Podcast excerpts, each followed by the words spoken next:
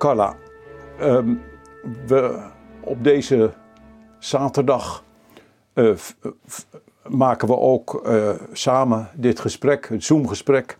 En dat gaat over het eh, allerlaatste deel van het boek De ziekte tot de dood van Søren Kierkegaard. En eh, ik vind het bijzonder dat we daar een gesprek over kunnen hebben. En het is geen eenvoudige materie, maar en zeker niet, dat is het hele boek al niet, maar dat is dit zeker ook niet. Maar de vraag die je natuurlijk al verwacht had, dat is, eh, ik praat met Carla Heiting en eh, hoe is Carla Heiting er nou toe gekomen om iets met Kierkegaard te hebben? Nou, dat is, ja, En wat ja. heeft ze met Kierkegaard? dat is best wel eh, bijzonder voor Carla Heiting. Want Carla Heiting is daar eh, via de kerk meegeko- bijgekomen. Dus ze werd in de kerk. We hadden eh, in Houten was dat een, de Samenweggemeente, de PKN later in Houten. Dominee Barend Wallet is ook een Kierkegaard-liefhebber. En die is toen begonnen met leeskringen. En eerst met vrees en beven. Nou, en door vrees en beven was ik dus zo geraakt... dat ik heb daarna nog wat de liefde doet met hem gelezen. En misschien nog wel een paar andere, maar...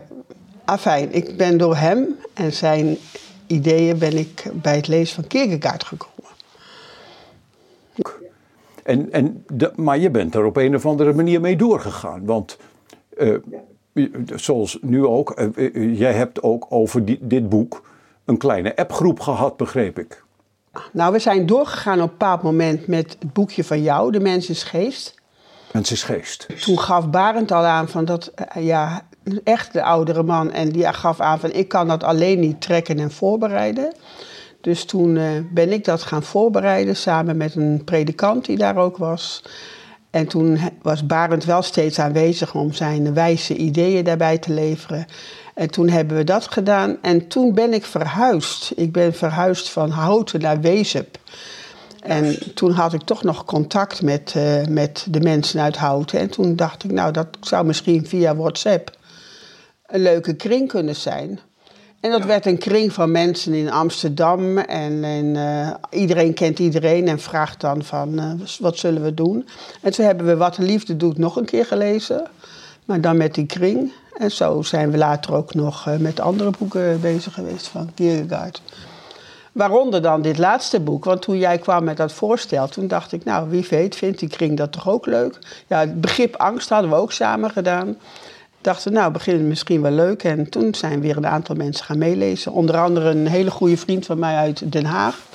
Met wie ik daar nog steeds ook over eh, praat, over de dingen die Kierkegaard aanreikt. Vrienden uit Houten, en vrienden uit, eh, nou, eigenlijk van allerlei plekken. Elburg hier, jij bracht zelf een... eh, een dame aan die vanuit Elburg meedeed. Dus dat was hartstikke leuk. Nou ja, eh, ik- eh, zo zijn we dus in, in dit boek. En we proberen vandaag samen aan de afronding zeg maar, van dit geheel ehm, iets te doen. ehm, zodat het ook één geheel wordt. Ja. Eh, want dit laatste onderdeel, de voortzetting van de zonde, op zich is het al een vrij zware titel. De voortzetting van de zonde. En ik ben eigenlijk benieuwd ehm, wat jij daar, ehm, eh, wat voor jou, waar voor jou dan de vragen liggen als het om zo'n hoofdstuk gaat. En wat jij belangrijk vindt om aan de orde te stellen. Dus ik zou zeggen, stel maar iets aan de orde. Ja, nou ja, goed. Het begrip zonde is natuurlijk al een veelbesproken begrip. Ehm, dat kom je op allerlei manieren tegen. En ik vond het eigenlijk heel verhelderend van Kierkegaard dat hij eh, mij kon duidelijk maken wat het verschil was tussen die eh, zonde als eh, negatie en zonde als toestand. Hè? Hoe noem je dat? Iets zie als een, iets stellends. Ja, precies. Iets wat gewoon in de mens zit. En wat de mens dan eigenlijk ja, zicht op krijgt door een openbaring van God. En toen dacht ik van ja, dan moet je God wel kennen. Wil je die openbaring hebben of moet je wel iets met God hebben? Wil je die openbaring van die zonde ook zien en inzien. Want mensen die God niet kennen, kennen die mensen dan de zonde wel. Da- dan zit je meteen met een belangrijk vraagstuk. Maar ja, kijk, ehm, ehm, zijn weg is natuurlijk vanuit het begin hè, dat je als mens, als, als eerste wat er moet gebeuren, is dat je tot jezelf inkeert. Dat je dus bij jezelf terechtkomt. Want kijk, wat betekent het kennen van God? Hè? Ik bedoel, dat is natuurlijk ook een term die heel makkelijk gebruikt wordt. En eh, ik heb eens een, eh, een, bekende Joodse eh, spreker gehoord en die zei: Ja, wat, wat we eigenlijk van God weten kan op een postzegel. En bedoelde dat in een goede zin, van natuurlijk, in de zin van ehm, dat er zo gauw dingen over God gezegd worden die alleen maar theorie zijn. En ehm Kierkegaard zoekt hier natuurlijk een weg van godskennis die gaat via je innerlijk. En, en hij is ervan overtuigd natuurlijk, wie werkelijk gaat luisteren naar zijn innerlijk, die gaat natuurlijk iets van God vernemen. Want daar spreekt God. God spreekt natuurlijk, ja, je kunt zeggen, maar we hebben ook de Bijbel. Dat is natuurlijk zo. En, en da- daar, maar dat, dat zijn dan toch ook altijd getuigenissen van hoe God tot mensen gesproken heeft en, en hoe, wat God met mensen te maken heeft gehad. Dus zijn weg is hier, naar mijn gevoel, van, hij zegt het ook, als je je meteen in die definitie hè, van, van vertwijfeling, weet je wel, in het allereerste begin dan zegt hij, ehm, ehm, als je in je tot jezelf komt, als je echt tot jezelf komt, want dat is natuurlijk voor, dit is namelijk de formule die de toestand van het zelf beschrijft, wanneer de vertwijfeling volkomen is uitgeroeid. In de verhouding tot zichzelf en in het zichzelf willen zijn, grondt het zelf zich doorzichtig in de macht die het tot stand bracht. Dus hij brengt die mens bij zichzelf om daar God te ontmoeten. En ik denk dat dat wel heel wezenlijk is, omdat we zo vaak vanuit een christelijke traditie zijn opgevoed met, nou ja, dat mensen, ik, ik, had een vriendin vroeger in Amsterdam en eh, als zij beleidenis deed in de kerk, dan kreeg ze van haar vader een scooter. En ja, je begrijpt natuurlijk wel, dat was wel heel verleidelijk. Hè? Wat was dan beleidenis doen? Ja, dan leerde je een aantal dingen uit je hoofd en daar zei je ja op. En dat is nou precies de weg waar Kierkegaard niet in gelooft. Hè? Want dan wordt het geloof een soort leer. Een aantal dingen die je uit je hoofd leert. En dat kan niet die verhouding van de enkeling tot God zijn. Maar ja, nou helemaal mee eens. Eh, er zijn heel veel mensen die dus, nou ja, laat ik zeggen, er zijn mensen die mogelijk tot zichzelf komen. Er zijn mensen die helemaal niks met God hebben. En er zijn mensen die God kennen ja, vanuit de leer, vanuit de kerk, vanuit, eh, nou ja, zo is het nou één keer. En eh, dan vraag ik me dus af, ik heb heel veel te maken gehad met, met jonge mensen voor de, in de klas die niet christelijk opgevoed waren. En voor hen is God, ja, dat is net zo'n woord als eh, ja, de Martini-toren of zo, weet je wel. Dat, dat, bestaat gewoon. Dat is er gewoon ergens. Maar wat je daar nou verder mee moet, dat is geen enkel idee hebben. En dan vraag ik me dus af, voor, voor dat soort mensen kunnen die dan door bij zichzelf, volgens Kierkegaard, door bij zichzelf te komen, op zoek gaan naar zichzelf, dan ook God vinden? Naar het zelf. Ja, dat is het wonderlijke natuurlijk. Eh, eh, eh, vorige keer had ik dat gesprek met Bernadette. En dat heb je misschien wel gezien. Ja, dat heb ik gezien. Ja, en, en ehm, dat, dat is nou het voorbeeld van iemand die uit een helemaal niet christelijke, helemaal niet religieuze achtergrond komt. En kijk, in de confrontatie met jezelf, een, een crisis in jezelf, ga je op zoek. En, en ga je op zoek naar iets wat jou aanspreekt, wat, jou, wat tot jou innerlijk spreekt, wat jou in, in, in een crisis, eh, eh, eh, ik zal maar zeggen, ehm, raakt.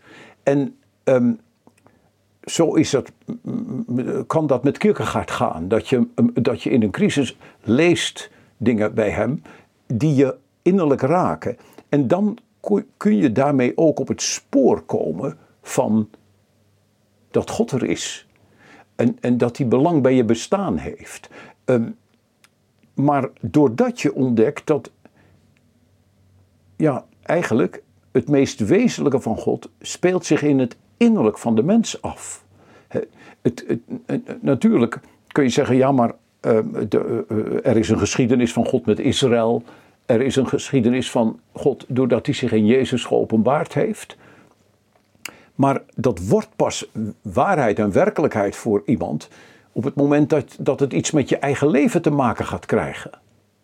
En, en dat zal toch altijd eerst moeten gebeuren. Dat vind ik zo belangrijk bij hem, dat hij, hij zegt ergens, maakt hij onderscheid tussen religiositeit A en religiositeit B. Hè? En religiositeit A heeft te maken met dat innerlijke leven. Maar wie zijn innerlijke leven niet ontdekt heeft, die kan misschien wel christelijk zijn grootgebracht en ook van alles uit zijn hoofd geleerd hebben. Maar als dat niet indaalt in je innerlijke leven, dan heeft het eigenlijk geen betekenis. Dan is het een leer. En mijn vader zou zeggen: er is niets zo taai als leer. dat bedoelt hij natuurlijk, je begrijpt het meteen. In de zin van: Kierkegaard zegt: er is geen religiositeit B, dat heeft met de komst van Jezus in deze wereld voor hem te maken. Maar er is geen religiositeit B zonder religiositeit A. Zonder dat die mens bij zichzelf komt. En, en, en tot ontdekking komt dat hij een enkeling is. En wat dat voor hem betekent om als enkeling in relatie tot God te komen. Ja. Nou, die, die weg gaat hij eigenlijk altijd. Daarom is zo'n begrip zonde is ook bij Kierkegaard nooit iets van moralisme of iets van wat een kerk leert of zo wordt. Maar het, moet, het kan alleen maar iets zijn wat iemand in zijn eigen leven ontdekt. Ja, dat vind ik ook heel mooi. Ja, want dat, dat geeft hij ook in het boek van Wat de Liefde doet dan heel erg duidelijk aan.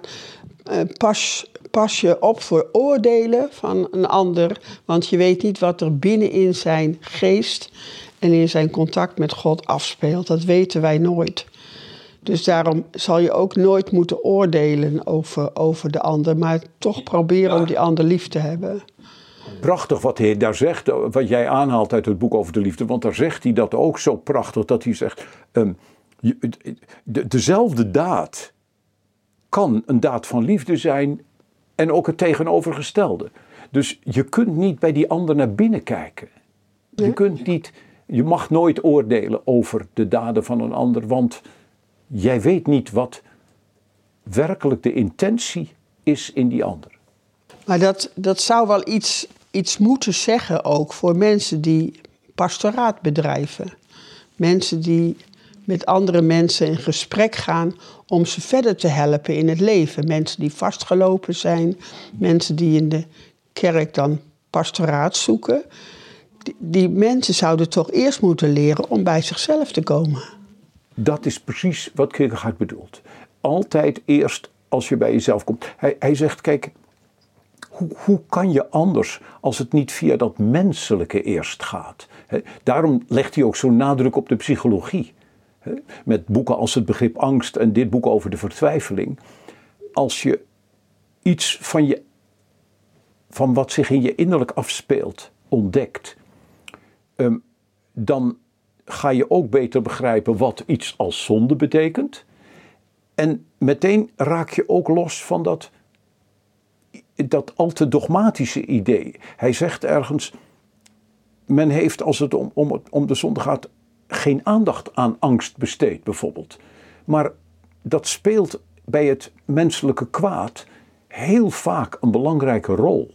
En dus moet men zich daar ook vanuit de theologie mee bezighouden. Je moet je met die menselijke kant. Want hoe komt het dat een mens die dingen doet die soms in zijn eigen nadeel zijn? Waar komt die angst voor het goede vandaan? En noem maar op.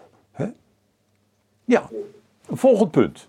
Ja, nou, eh, eh, dat is een, eh, een ding. Als je, ik probeer dat, me dat dan voor te stellen. Als iemand die God niet kent over God hoort en over zonde hoort. En dat noemt Kierkegaard ook wel, dat dat, dat een soort ergernis oplevert. Dat gaat op een gegeven moment van, ja, dat is makkelijk. jullie, jullie doen zonde en dan wordt het je wel vergeven. En ik ga niet naar zo'n God toe hoor, om dat te vragen. Ik ik heb hoogstens spijt dat ik het zelf gezegd heb. Hè. Zoiets zou ik mezelf nooit vergeven. Hè. Zo geeft Kierkegaard dat ook aan. En dat daar dan een stuk ja, superioriteitsgevoel zit. Van ja, hoor eens even, ik sta boven mijn eigen fouten. Snap je wat ik bedoel? Dat dat zo werkt. Die ergernis, de, de, ik ga daar niet mee in zee. Ik ga daar niet naar luisteren. Want dat is een drogreden. Ja, dus je bedoelt dat die kwestie van, van de vergeving, dat het vergeven is iets wat mensen kunnen. Bedoel je dat? dat, dat... Nou ja, kijk, als, je, als jij je bewust wordt van je zonde, dan is het toch ook wel heel erg fijn als je weet, wat moet ik er nou mee? Ja, maar, maar, uh, maar, maar uh, die, de ergernis is natuurlijk dat misschien wel één ding, dat het überhaupt vergeven kan worden. Ja. En het tweede is natuurlijk, ehm, of dat, wat, wat, is dat eigenlijk, vergeving? Hè? Ehm, want bedoel je dat, men, dat, dat, dat het toch wel vaak gebeurt dat, dat mensen zeggen, ja, daar heb ik God niet voor nodig. Ja, of dat vind ik wel heel erg makkelijk hoor, om dan God daarvoor te vragen, voor zover God er is. Je hebt gewoon jezelf een God gecreëerd om, uh, om, om die vergeving te krijgen. Nou ja, in, in een bepaald opzicht eh, eh, eh, voel ik dat wel mee, want ik, ja, ik, ik ken ook onder, onder, onder christenen wel dat hele grote, dat hele gemakzuchtige van, nou ja, wat die Fransman zei, dat leven ze dan. Dieu se pardonnera son métier. God vergeeft het wel, dat is zijn vak. En ik, ik moet zeggen dat ik onder, ook onder, onder, onder christenen wel mensen tegenkom die zo gemakkelijk uh, heen stappen. Uh, Bonhoeffer noemt dat ergens goedkope genade. Um, en, en, en ja, van, dat, daar, zit, daar zit absoluut iets in. En daarover, dat vind je in het Bijbelse denken volgens mij niet. Want genade is natuurlijk nooit goedkoop. Um, en daar komt natuurlijk bij dat vergeving natuurlijk ook een heel wonderlijk woord is eigenlijk en ook heel moeilijk. Want zelfs tussen mensen, want dan zeggen de mensen ja, mensen voelen toch wel vaak aan dat je elkaar ook dingen moet vergeven in een relatie. Dingen zijn niet goed gegaan, dan, dan, dan. Maar vergeven is natuurlijk eigenlijk iets heel wonderlijks. Ja, want, precies. Kierkegaard zegt ook, als je je verstand gebruikt, dan, dan kan dat eigenlijk niet. Want wat is vergeven? Je zegt tegen die ander: oké, okay, vergeven en vergeten. Maar. Het kan nooit. Wat, wat doe je dan? Ik bedoel, die daad. Dat wat er gebeurd is, is gebeurd. Kan je daarachter terug? In wezen niet. Je kunt, je kunt hoogstens begrip opbrengen voor de ander. Of juist, of juist zeggen: ik kan het je vergeven omdat ik niet precies begrijp wat jouw echte motivatie was van, van jouw daad. Nee, maar dat is al moeilijk genoeg. Natuurlijk, want dat, dat weet, hè, al, al, al, iemand heeft iets, uh, uh, uh, is tegen je uitgevallen. Ehm, en die kan alleen zelf natuurlijk erachter komen van wat maakte me nou zo kwaad? Waarom ergerde ik me nou zo? Wat, wat, wat, wat, wat, de, wat zorgde er nou voor dat ik zo... Daar kan alleen iemand zelf in zijn gevoel achterkomen en dat is moeilijk genoeg. Dat is moeilijk genoeg. Dat weet eigenlijk iedereen. Maar het is wel zo dat als je daar voor jezelf, zeg maar, een vinger achter krijgt en je spreekt dat uit tegen de ander dan wordt dat vergeven makkelijker. Als iemand dus eerlijk opbiecht wat er was en wat hij voelde, dan, dan wordt dat vergeven makkelijker. Maar dan nog blijft het een wonderlijk fenomeen vergeven. Want wat doe je dan eigenlijk? Je zegt, we hebben het er niet meer over.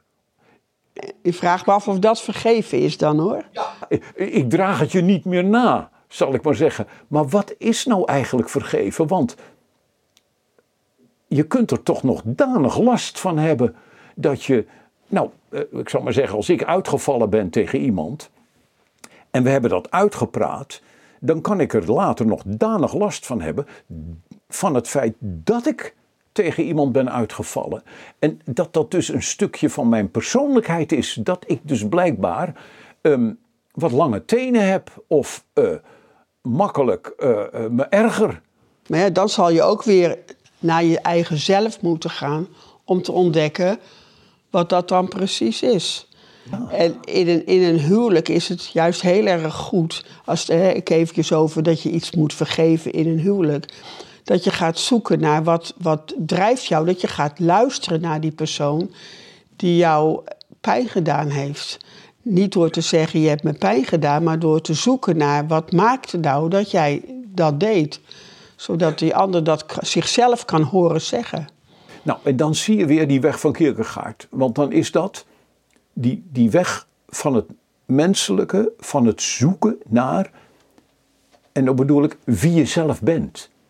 Want kijk, pas als je ontdekt. Ik heb dat voorbeeld wel eens genoemd. Iemand die, die, die, die, die, die, die me vertelde, die, die loopt met zijn vriendin over straat en die, wordt lastiggevallen. En hij is aan, aan de grond genageld. En hij doet niks. En dan loopt dat goed af. En dan later moet, moet je tot jezelf komen en denken: je bent laf. Dus, dus ja, dat is niet zo'n fijn zelfbeeld wat je dan van jezelf krijgt. Maar dat is, die, dat, is de enige manier natuurlijk om te ontdekken van wat gebeurde daar. Ik, werd, ik werd volkomen aan de grond genageld door mijn eigen angst. En, en dat bracht me ertoe om zelfs mijn eigen vriendin niet te verdedigen. Um, nou, een, een, een, uh, uh, uh, werkelijk opbiechten, zal ik dan maar zeggen, werkelijk uitspreken, gaat altijd gepaard met zelfonderzoek, als het goed is. Ja. En dan, maar dan nog blijft weer, en dan kom ik er weer op terug, voor je verstand, en Kierkegaard zegt het ook, blijft dat raadsel van vergeving. Je zegt tegen die ander, ik ben zo blij dat je het zegt, en, en die ander heeft zijn angst aan je laten zien, en, en, en, je, en jij zegt, het is voorbij, ik, ik, ik vergeet het. En dat is ook zo misschien wel. Maar voor die ander is er nog een heleboel huiswerk. Want die heeft dat beeld van zichzelf als die lafaard. En die moet daar op een of andere manier mee in het reinen zien te komen. En dat is ook het wonderlijke. Daarom begrijp ik die ergernis ook wel. Vergeving is onder mensen al zo. Zo'n ingewikkeld iets eigenlijk. Want wat is het nou precies? Vergeet je het? Nou, het kan dat je na een tijdje het zelfs vergeten bent, maar meestal weet je het nog wel. Maar je praat er niet meer over, want je, hebt, je rekent het die ander niet meer toe. Maar wat is nou vergeven? Nou, dat is nog niet zo makkelijk. Nee. Dat is nog niet zo makkelijk. En daarom is het ook zo wonderlijk dat er staat dat God vergeeft. Dat hij dat doet. En zelfs met hele sterke beelden, dat weet jij wel, van zo'n beeld van dat alsof hij het achter zijn rug werpt. En het dus niet meer ziet. En daar kan ik me bij God. Vergeven heeft ook heel veel met bereidheid te maken. Wil ik het vergeven? Wil ik, wil ik de ander vergeven? En als we dan zeggen God vergeeft, dan is er ook een bereidheid van God om te vergeven. En die bereidheid die ontdek je pas wanneer je met dat zelf bezig bent geweest. Maar, maar dan zit je dus toch ook weer met datzelfde dat je denkt, maar, maar wat is dat voor een raadsel? Want vergeten, als, als, je, als je een goed geheugen hebt, ja, dan, is, dan ga je iets niet vergeten. Hè? Ehm, je wordt milder gestemd, je hebt het die ander, je draagt het die ander niet meer na. Maar vergeten, dat is natuurlijk een, eigenlijk onzin, want als je goed geheugen hebt, vergeet je het niet. En, en, en dat God het zou vergeten, dat is natuurlijk volkomen paradoxaal. Volkomen paradoxaal, want als je een beeld van God hebt, een idee, dan is vergeten onzin. Ja? Dat God iets zou vergeten. Kijk, ik kan nog iets vergeten, maar dat God iets zou vergeten, dat is volkomen paradoxaal. Nee, maar dan kom je ook bij schuld, hè? Schuld die betaald moet worden. Dat er een, door zonde is er een schuld. Ja, nou ja, dat is niet. Dat, dat, dat, dat is. Maar, maar is, dat is een moeilijk begrip hoor, schuld. Want Kierkegaard, je, hebt het, je bent het hier niet tegengekomen. Hij komt er wel op hoor. Maar hij. Eh, eh, eh, dat zal hij hier niet meteen zo behandelen, omdat hij zegt: ja, dat dan is nog weer een extra dimensie. Ehm, want dat is. Um, kijk, wij zeggen: belofte maakt schuld. Um, dat zonde schuld maakt, dat is ook nog maar de vraag hoe dat precies zit. Want als het tussen twee mensen zit, dan zou je hoogstens kunnen zeggen dat ehm, je aan die ander verschuldigd bent om het op te biechten. Maar zelfs dat is maar de vraag of je dat verschuldigd bent aan die ander, of dat dat iets is waarmee je schoon schip maakt in jezelf. Want ehm, als je met iets rondloopt wat je de ander hebt aangedaan, eh, dan, dan is dat iets waar je zelf mee rondloopt. Dus je, eh, het, eigenlijk is het, is het eerste wat je gaat doen, is dat je voor jezelf schoon schip maakt. Dat je je relatie met het goede herstelt, zou Kierkegaard zeggen. Dat je je relatie met het goede herstelt. Nou, Misschien, want dit is natuurlijk een raadselachtig iets waar we nu op terecht gekomen zijn met, als het om vergeving gaat. Maar ik vind het fijn, want we tasten het af. En dat is de manier natuurlijk waarop we zoeken. Noem nog eens iets. Nou, wat eraan vasthangt, het hangt natuurlijk allemaal aan elkaar vast. Maar berouw. ik vroeg me echt af van, kunnen wij mensen berouw hebben? Kunnen, God kan berouw hebben, dat, dat, daar ben ik van overtuigd. God kan berouw hebben, dat, maar heeft, hij, hij is dan niet schuldig aan iets of hij heeft dan niet iets verkeerds gedaan dat hij berouw heeft. Maar hij zegt, ja, ik heb het gedaan met alle liefde. Alleen het is, werkt niet goed uit. De mens pakt het niet goed op, zoiets. Maar kunnen wij als mensen dan ook berouw hebben, weet je wel? Zo van, nou, ik heb het goede gedaan, maar ik heb, kijk, we zeggen wel eens, we hebben er spijt van. Maar dat vind ik toch weer wat anders dan berouw hebben. Dus... Nou ja, nou, dit zijn natuurlijk ook weer Um, het is grappig dat we dus net buiten het, buiten het spoor van dit laatste deel terechtkomen, maar dat is helemaal niet erg. Ik ben er wel ik ben er tegen aangelopen in dit deel. Het werd op een bepaald moment ook genoemd dat ik denk van nou, hoe zit dat dan? Ja, wat, wat is. Kijk, het, het is natuurlijk zo dat iedereen eigenlijk wel weet. Spijt is een wat lichter woord dan het woord berouw. Hè? Ergens spijt van hebben. Berouw is, gaat voor mijn gevoel, gaat dat wat dieper. Hè? Maar, um, spijt van hebben, ik heb iets gedaan wat ik niet had moeten doen. Ja, dat is spijt. Hè? Dan zou je zeggen, uh, dus ik, ik heb er spijt van. Zonder Jij zei net, het kan ook slaan op iets goeds wat je gedaan hebt. Ja, want dat, dat is dus die kant die je. Eh, eh, eh, als, er, als er in de Bijbel staat van, van God dat hij ergens berouw van had, dan, dan is dat bijvoorbeeld omdat de, de, de zaak toch wel heel erg uit, uit de relatie loopt, zal ik maar zeggen. Denk aan dat verhaal van de zondvloed bijvoorbeeld. Dan loopt de zaak wel heel erg uit de relatie. Wij blijven natuurlijk met een vraag zitten en die gaan wij ook niet oplossen. Die is namelijk, hoe kan dat nou? Want ook dat is paradoxaal. Dat God berouw zou kunnen hebben van iets wat hij zelf gedaan heeft. Begrijp je? Dus um, dat, dat, je kunt dat alleen dichterbij komen als je komt bij dat thema van de liefde. Als je komt bij het thema van de liefde, dat je, uh, wat hij in dit hoofdstuk noemt, hè, eh, eh, dat iemand die, die, die, die. Je hebt van de liefde niet werkelijk al echt iets begrepen als je niet ziet dat je soms in de liefde offers brengt of iets doet. Maar dat je daarmee meteen het risico loopt dat die ander zich ergert. Dat die ander zich stoot aan jouw liefde. En, en dat is wat hij toepast op God eigenlijk. Hè? Hij zegt dat, en dat is meteen ook, het, vind ik, het ontwapenende bij Kierkegaard. Dat hij het terugbrengt op de liefde. Hè, want het wordt zo gauw teruggebracht op iets moralistisch. En, en hij brengt het terug op de liefde.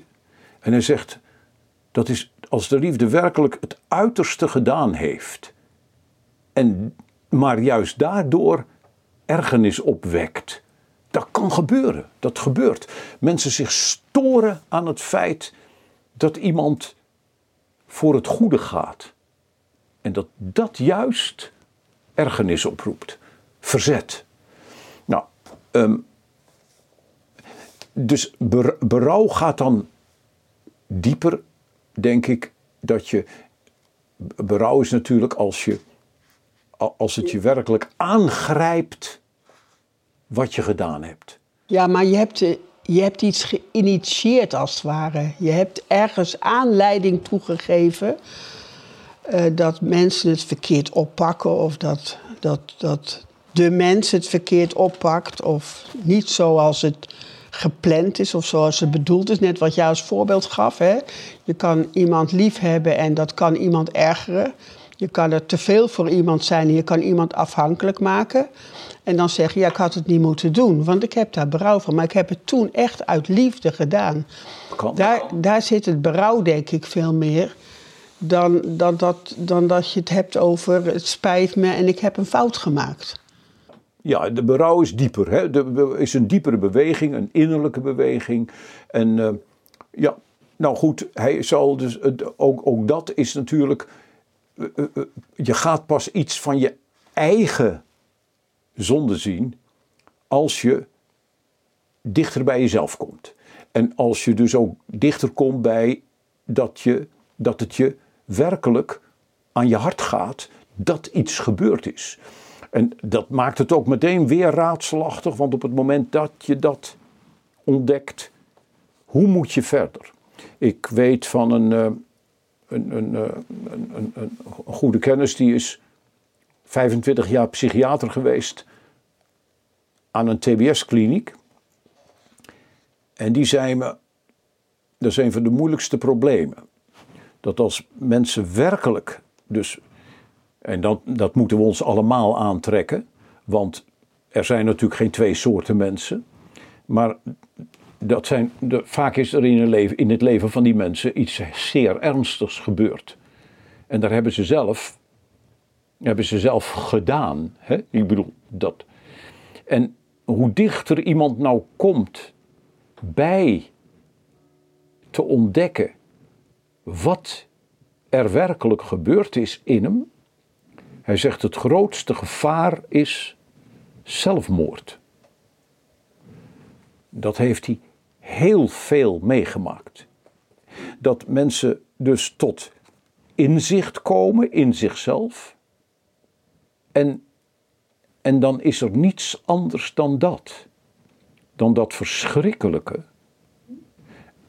En kijk, daarom eh, heb ik wel eens gezegd. Dat is zo tragisch dat in de psychiatrie men geen weet heeft van verzoening en vergeving.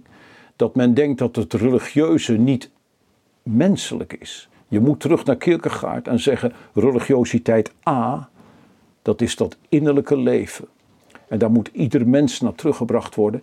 Je hebt niets te bieden als je religiositeit zegt dat is de oorzaak. Veel psychi psychiatrie zei men vroeger: religiositeit is de oorzaak van de problemen. Nee, ieder mens is religieus. En natuurlijk, fanatieke religiositeit kan tot enorme problemen leiden, tot terrorisme toe. Dat weten we. Maar wezenlijke religiositeit heeft met innerlijkheid te maken en is, hoort bij ieder mens. En ten diepste, als er geen vergeving is, dan is het voor ieder mens hopeloos. Want hoe ouder je wordt, zei iemand, hoe langer je kerfstok in een bepaald opzicht. Dus ik, ik, ik kende een, eh, een, een, goede kennis van me vroeger, die was directeur van een bank. En die was al oud en die zei, hoe ouder het schaap, hoe zwarter het wordt. Nou ja, dat is, en dat was helemaal, was een hele vrolijke man. Het was helemaal, dat was eerder humor dan een soort zwartkijkerij. Want daar had hij helemaal niets van. Maar je weet gewoon, ja, ehm, die, die, als je die balans van je eigen leven opmaakt, dan is ook. Er is ook een balans van mooie dingen en goede dingen, maar er is ook een balans van allerlei dingen die niet goed gegaan zijn. En, en, en mij is het een raadsel hoe je daarmee kunt leven als, je, als er geen vergeving is.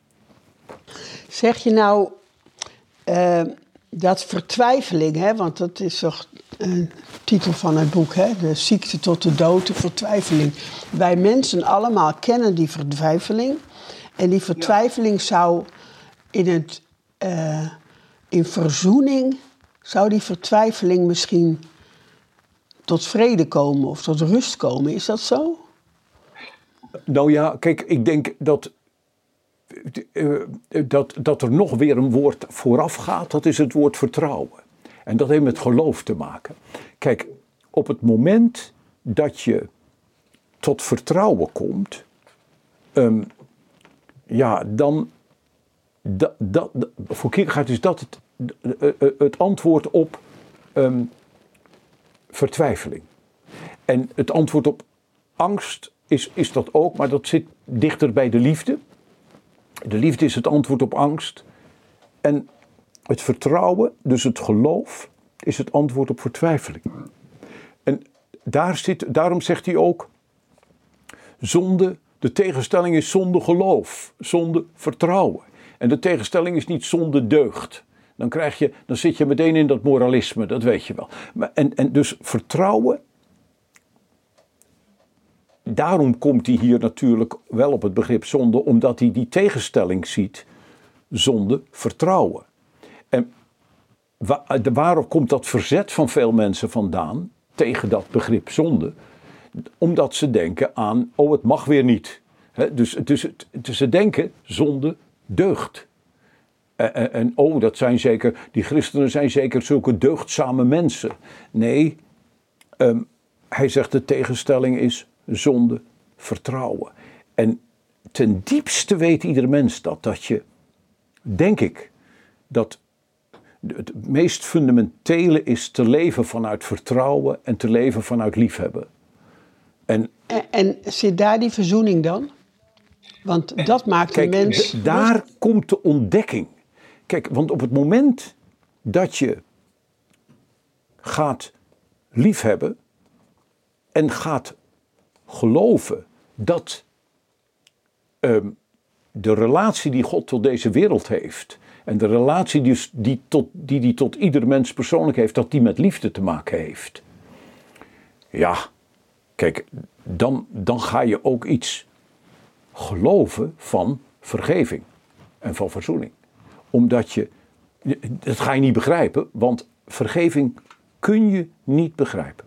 Vergeving en verzoening is paradoxaal. Want wat we toen straks zeiden, je verstand zegt, jongen, kom op. Dat kan nooit weg zijn. Voor mij al niet, voor God helemaal niet. Uh,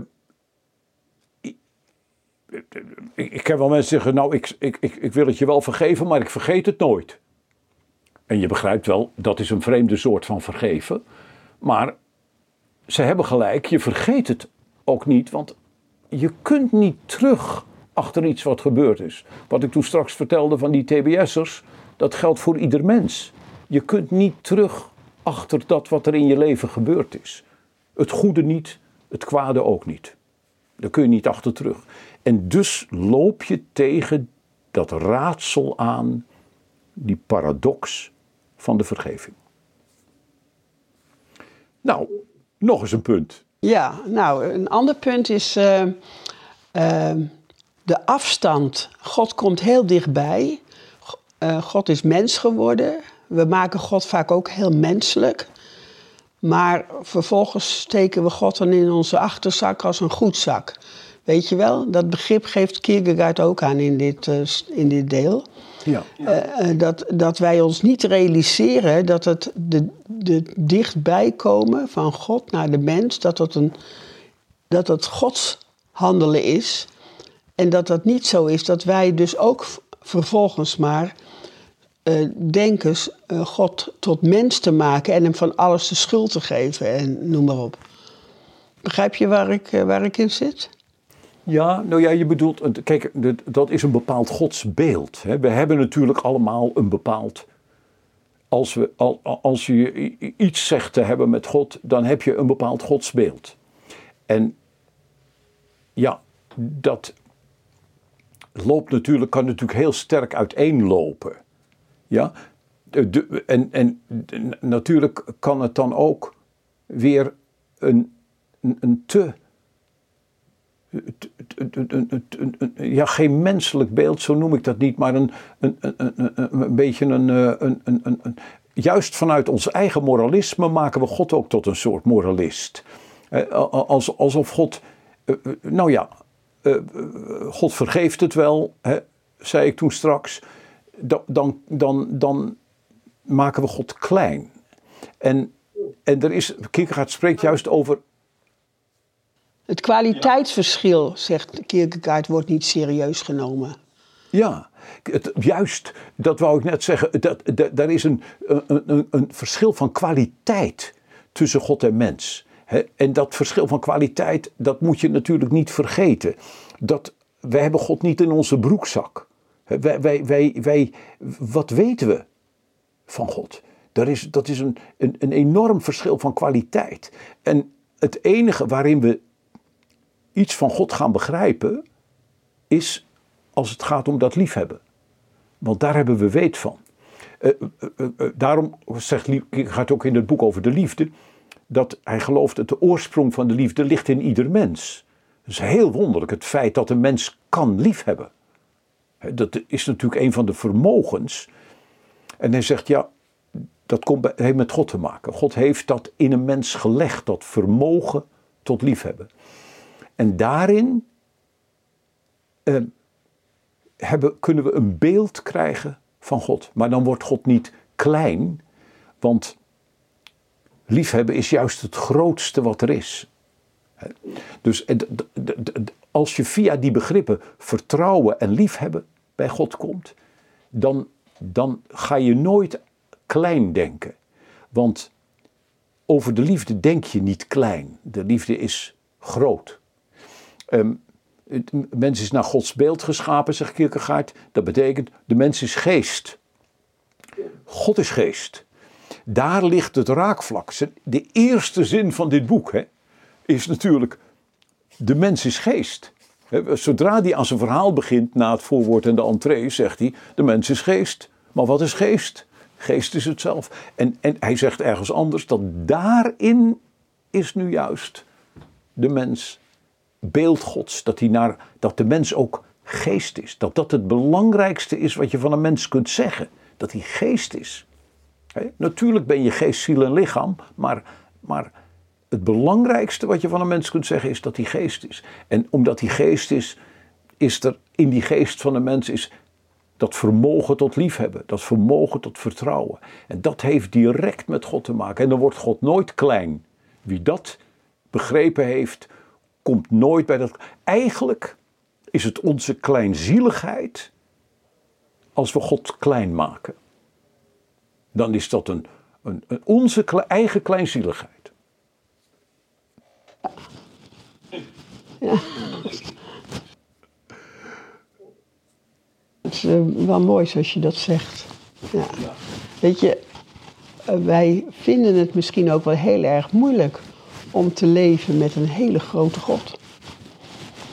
Ja, nou ja. Eh, ja, je zo klein, weet je wel? Zo. Ja, ja maar nou, ik, ik, ik, ik zelf heb dat juist niet. Als je iets van dat, wat Kierkegaard zegt, dat kwalitatieve verschil, dan, dan, dan weet je ook.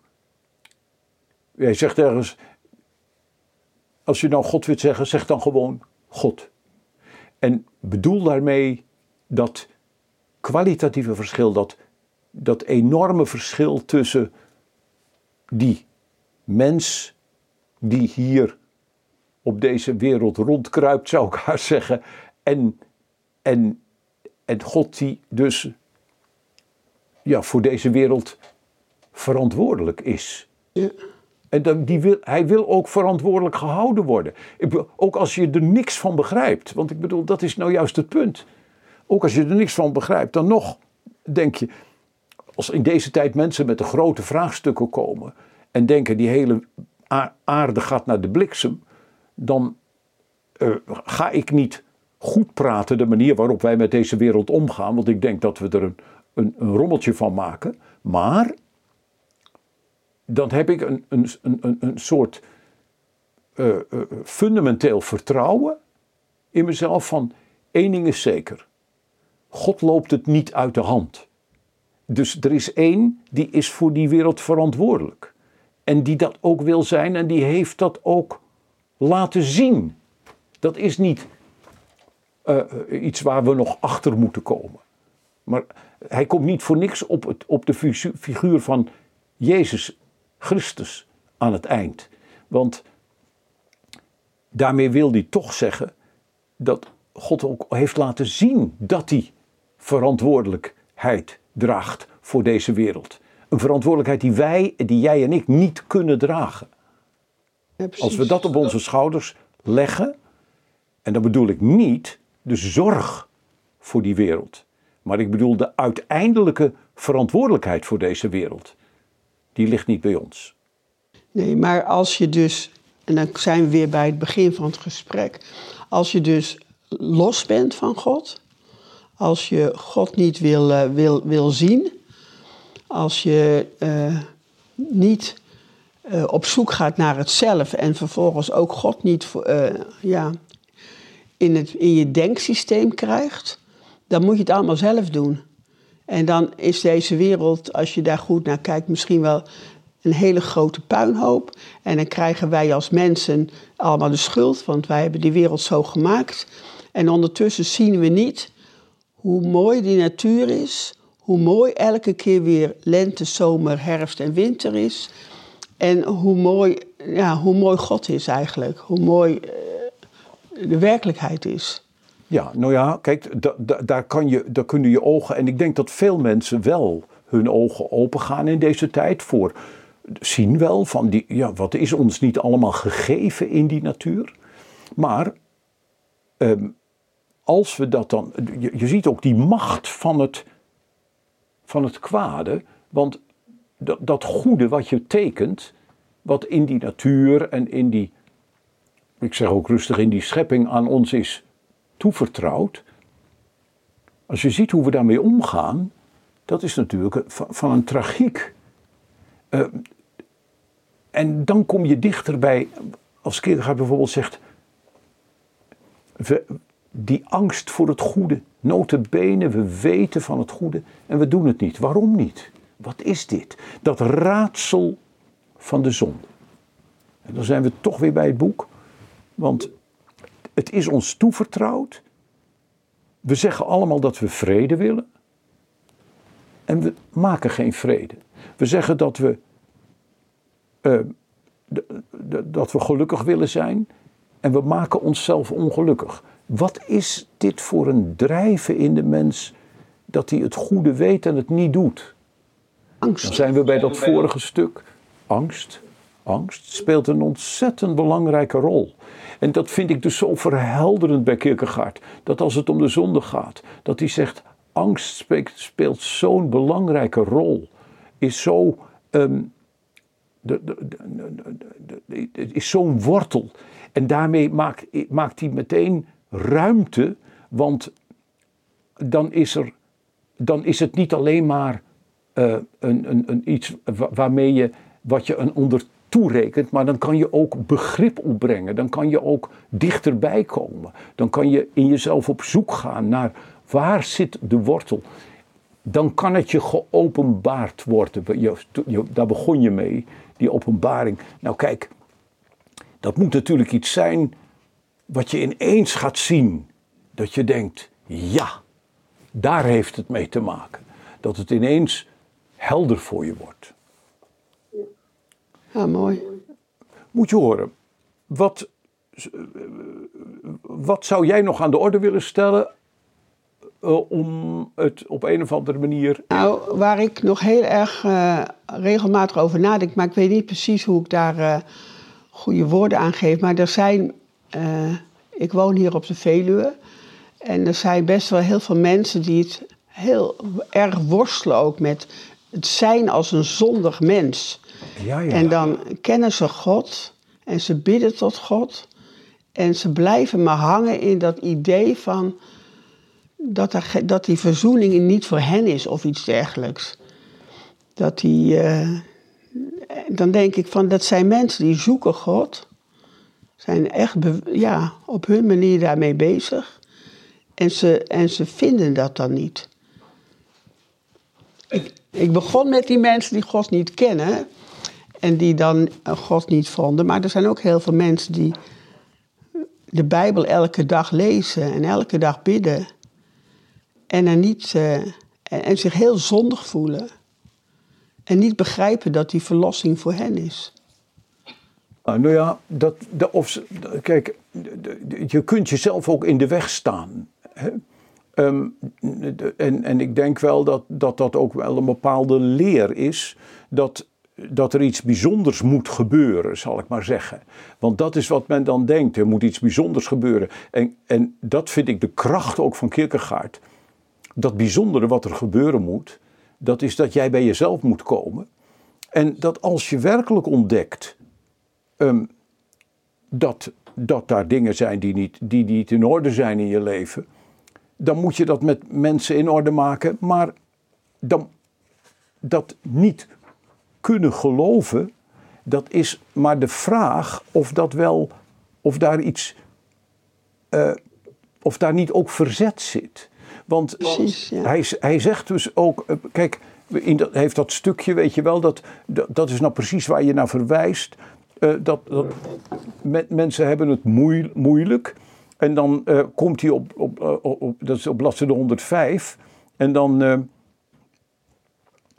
en toen zegt hij bijvoorbeeld: hoe beter een mens is, des te dieper deert hem natuurlijk de afzonderlijke zonde. En des te gevaarlijker is het als hij niet op de juiste manier afzwengt. Gevaarlijk is ook maar het kleinste beetje ongeduld. Kijk, eh, dus iemand kan van verdriet misschien in de donkerste zwaarmoedigheid verzinken. En dat is wat je dan wel soms ziet, dat mensen dus in een bepaalde zwaarmoedigheid terechtkomen.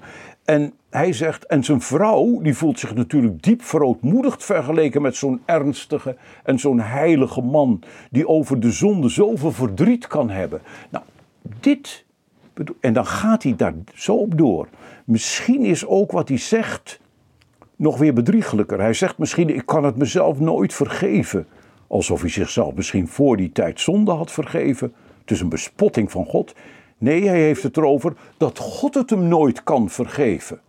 Helaas, dat is niet meer dan een mystificatie.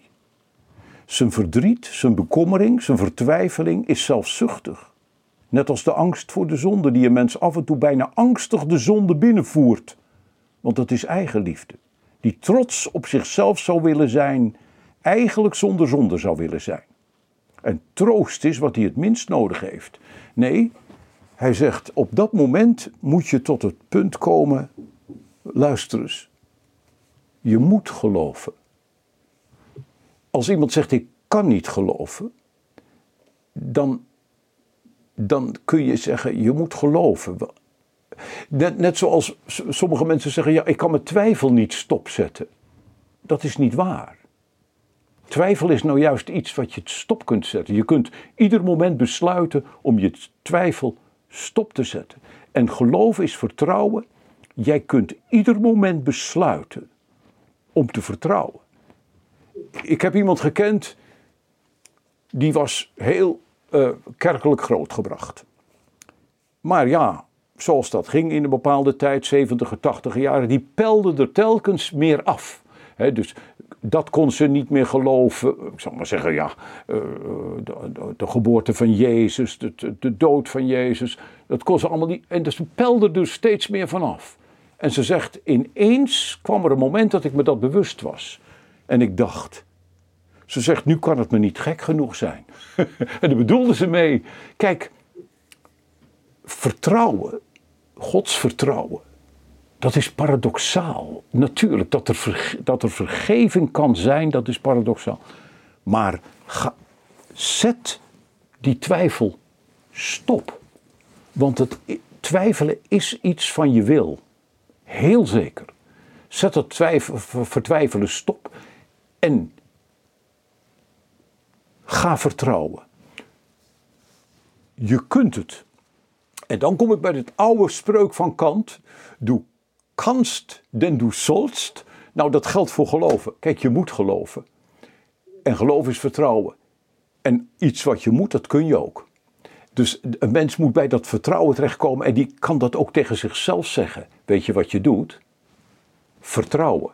Dat geldt in een relatie. Je weet hoe fundamenteel dat in een relatie is. En dat geldt dus ook voor die enkeling ten opzichte van God. Je moet vertrouwen. Dus ga vertrouwen. Nou, oké. Zeg, wat denk je? Ja, mooi om daarmee af te sluiten. Lijkt mij ook uh, prachtig. Uh, en het blijft natuurlijk een boek, dat zul je met me eens zijn, waar, waar altijd weer, ja, wij, ik, ik begin er ook altijd weer opnieuw aan. Dat heb ik met verschillende van zijn boeken. Het boek over de liefde ook. Als je het uit hebt, dan denk je, ik moest het nog maar eens. Na, na, een paar jaar later denk je, ik moest het nog maar eens een keer lezen. En dat is met dit boek ook zo. Uh, uh, geldt voor het begrip angst, voor dit boek ook. Het zijn boeken waarvan ik zeg, na een aantal jaar denk je, en soms vaak zelfs als je het uit hebt, dat je denkt, ik moest nog maar weer eens voorin beginnen. Hoe oud was jij toen je begon met het lezen van Kierkegaard? Toen ik begon met het lezen van Kierkegaard, ja, dat is wel een leuke vraag. Um, nou, ik was, ik weet nog, het was in, in uh, uh, 68. Dus ik was uh, 1 of 22. Nee, het is nee, 78. 78. Ik was 31, zoiets, een jaar of 30. Hij, hij, hij komt in mijn leven omdat Pater Scholtens had een boekje met dagboekteksten. En dat heette Wilde Gansen. En dat vond ik zo'n leuke titel. Dat, en dat zette me meteen aan het denken, dat boek. En korte tijd later vertaalt hij dan Vrees en Beven. Dat is de vertaling uit 1983 die, die, die uh, uh, Scholtes gemaakt had. En dat boek betekende voor mij meteen heel veel. En in 1980 al, daarvoor al, had hij een boekje vertaald waarin al die laatste stukken waarin Kierkegaard zo'n strijd met de kerk voert. Dat heet uh, Schotschriften tegen gevestigde kerkelijkheid. En ik had het op dat moment tamelijk moeilijk met de kerk. En ik had heel veel aan dat boekje. Nou ja, oké we, ik zou zeggen, wordt vervolgd. Ja. Heel graag. Ja. Dankjewel voor dit, deze mogelijkheid. Uh, Oké, okay. ja. En graag tot ziens. Oké. Okay. Dag.